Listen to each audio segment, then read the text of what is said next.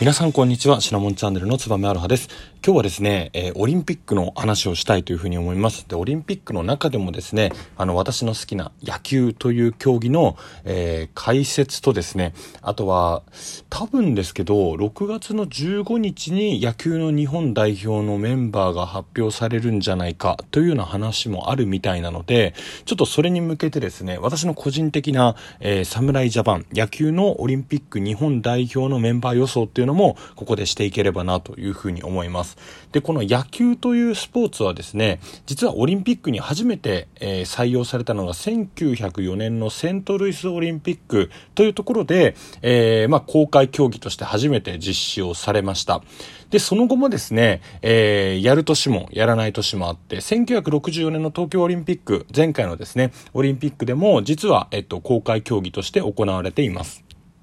で、1992年のですね、バルセロナオリンピックから正式な種目という風になってですね、5大会連続でオリンピックで野球っていうのは開催されたんですけれども、2012年のロンドンオリンピックからはですね、正式種目からは除外されてしまったので、実施はされませんでした。なので、その次のリオデジャネイロオリンピック、これ2016年にあったものですけれども、これでも実施はされませんでした。で、2020年、まあ、本当であれば去年行われるはずだった東京オリンピックピックではですね、正式種目としては実は採用されていないんですね。ただ、この、えー、開催都市提案の追加種目っていうのができるみたいで、まあその国のですね、文化が根強いスポーツであったりとか、そういったのはこういうのちょっとできませんかというような形でオリンピック委員会に提案ができるみたいで、それの開催都市提案の追加種目として、えー、今年というか2020年の東京オリンピックでは開催をされるみたいです。えただ残念なことにですね、2024年に開催予定のパリ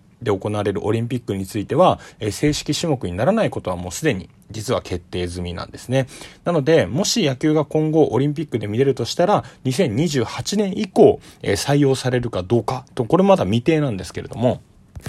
まあ、これに関わってくると。で、オリンピックっていうのはですね、1947年にさ47年に定められたオリンピック憲章というものがあってですね、実はえプロの参加が認められることはなくてですね、アマチュアスポーツの祭典として開催をされていたんですね。で、ただですね、1984年のサラエボのえ冬のオリンピックですね、にえアイスホッケーにプロ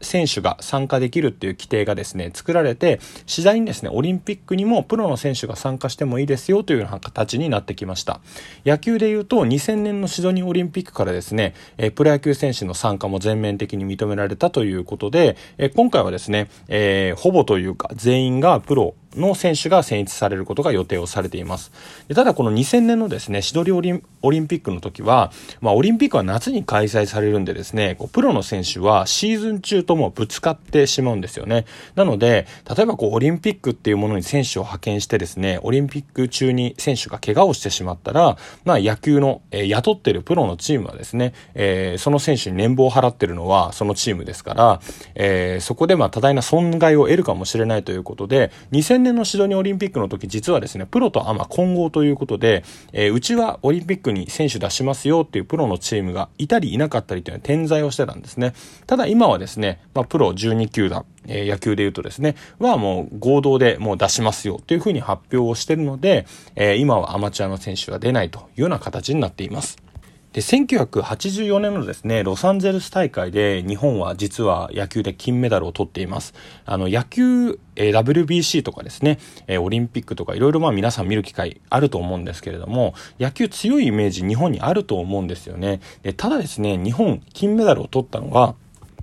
この1984年のロサンゼルス大会以降ですね、一回もないんですね。えー、その後ですね、まあ、今に至るまで、1、2、3、4、5、6、7回ですね、野球は実はオリンピックで開催をされているんですけども、1984年からですね、その中でメダルを獲得したのはですね、実に、え、4回ということで、えー、金メダルにならないえー、年もありますし、上位3チームにも入らない年も実はあったりしてですね、一番、えー、オリンピックで野球で金メダルを取ってるチームっていうのがキューバなんですね。で第2位がアメリカ。第3位が、日本ということでですね、えメダル獲得数も実は日本は1回しか金メダルを取ったことがないということで、まあ、今回の東京大会でも、まあ、ぜひですね、え、日本の選手に活躍してほしいなというふうに思います。で、今回ですね、どういった形で、え、まあ、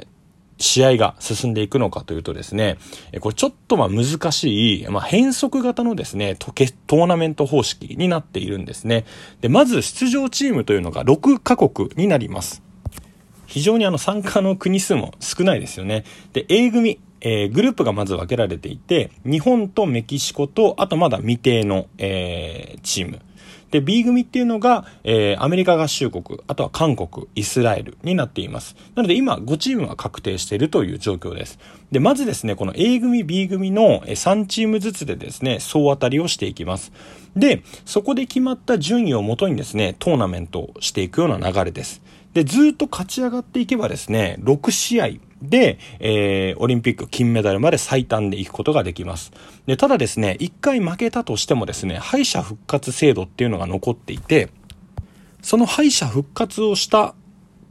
ところでですね、え、金メダルをもう、え、取らなくなることはないというかですね、一回負けてしまったとしても、金メダルのチャンスっていうのは実は残ってるということで、ま、もし負けてしまってもですね、最大8試合行うことによって、え、まあ、もう一回決勝戦に進むことができるということ。負けたチーム同士がですね、また戦って次の試合、トーナメントで当たるというようなイメージになるので、一回負けたからといって、まあ、大丈夫ですよと。ただ2回負けてしまうと正式な敗退ということになってしまうので、大会組織委員会としては、まあこれ、あの、消化試合がないような形で作りましたということで、あの、どうしてもグループステージですね、で、えー、順位を決めて決勝トーナメントに行ってしまうと、もう順位が確定してるチームっていうのが、え序盤で出てきてしまうんですけれども、それを防いだというような形になっています。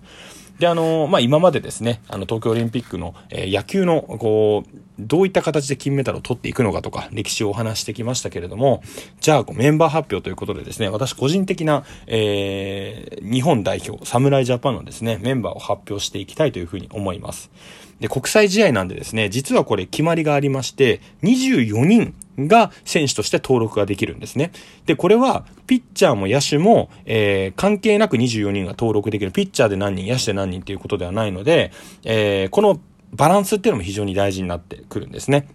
で、まずは、えー、スターティングラインナップを発表していきたいというふうに思います。えー、1番、セカンド、山田哲人。これはヤクルトの、えー、選手ですね。で、2番、レフトで吉田正尚選手。これは、えー、青山学院大学出身の、えー、今オリックスでですね、えー、中軸を打ってる打者になります。まあ、この選手左バッターなんですけど。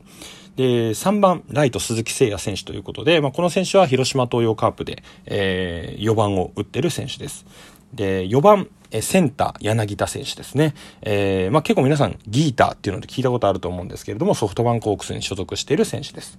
で、5番、指名打者、あ失礼しました。5番、サード、岡本和真選手。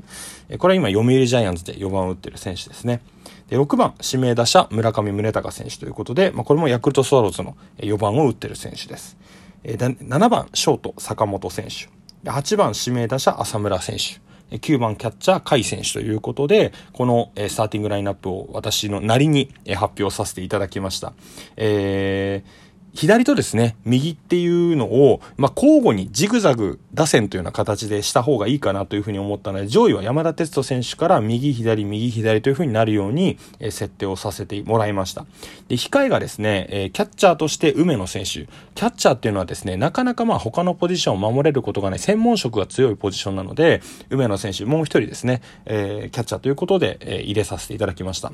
でですね、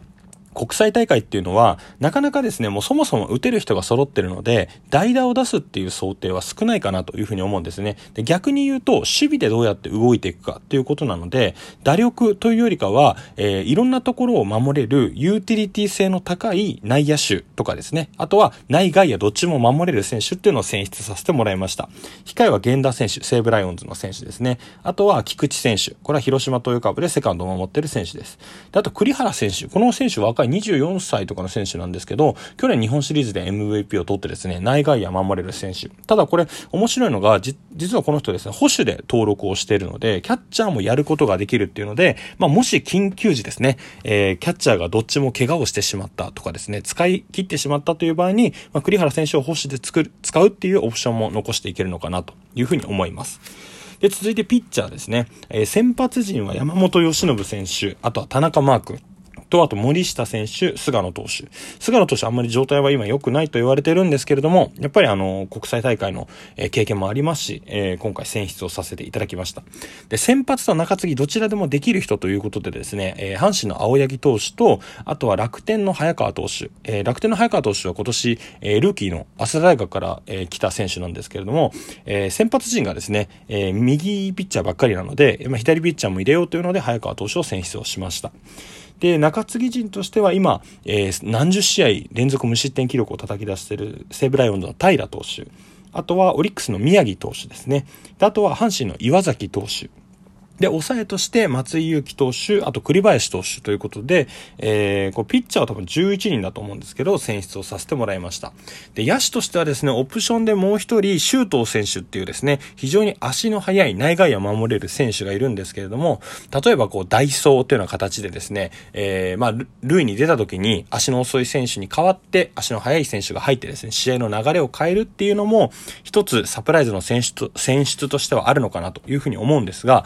なんか今、出てる報道によるとですね、えー、僕が5番サードで指名をさせていただいた岡本和真選手がもしかしたら先行外れるんじゃないか。あとですね、控えに選出をした梅野捕手ですね。梅野捕手も実は相沢保守っていうですね、広島東洋カープにいるキャッチャーに変わるんじゃないかっていうような話も出てきているので、実際に蓋を開けてみないとわからないとこですし、今調子のいい選手をですね、使っていくっていうのが非常に大事だとは思うので、6月15日に予定されている侍ジャパンのですね、えー、メンバーを気にしていきたいなというふうに思います。あとは僕は絶対に山田哲人選手と村上選手は選ばれると思うので、その2人のユニフォームは絶対にゲットしようかなというふうに思っています。ありがとうございました。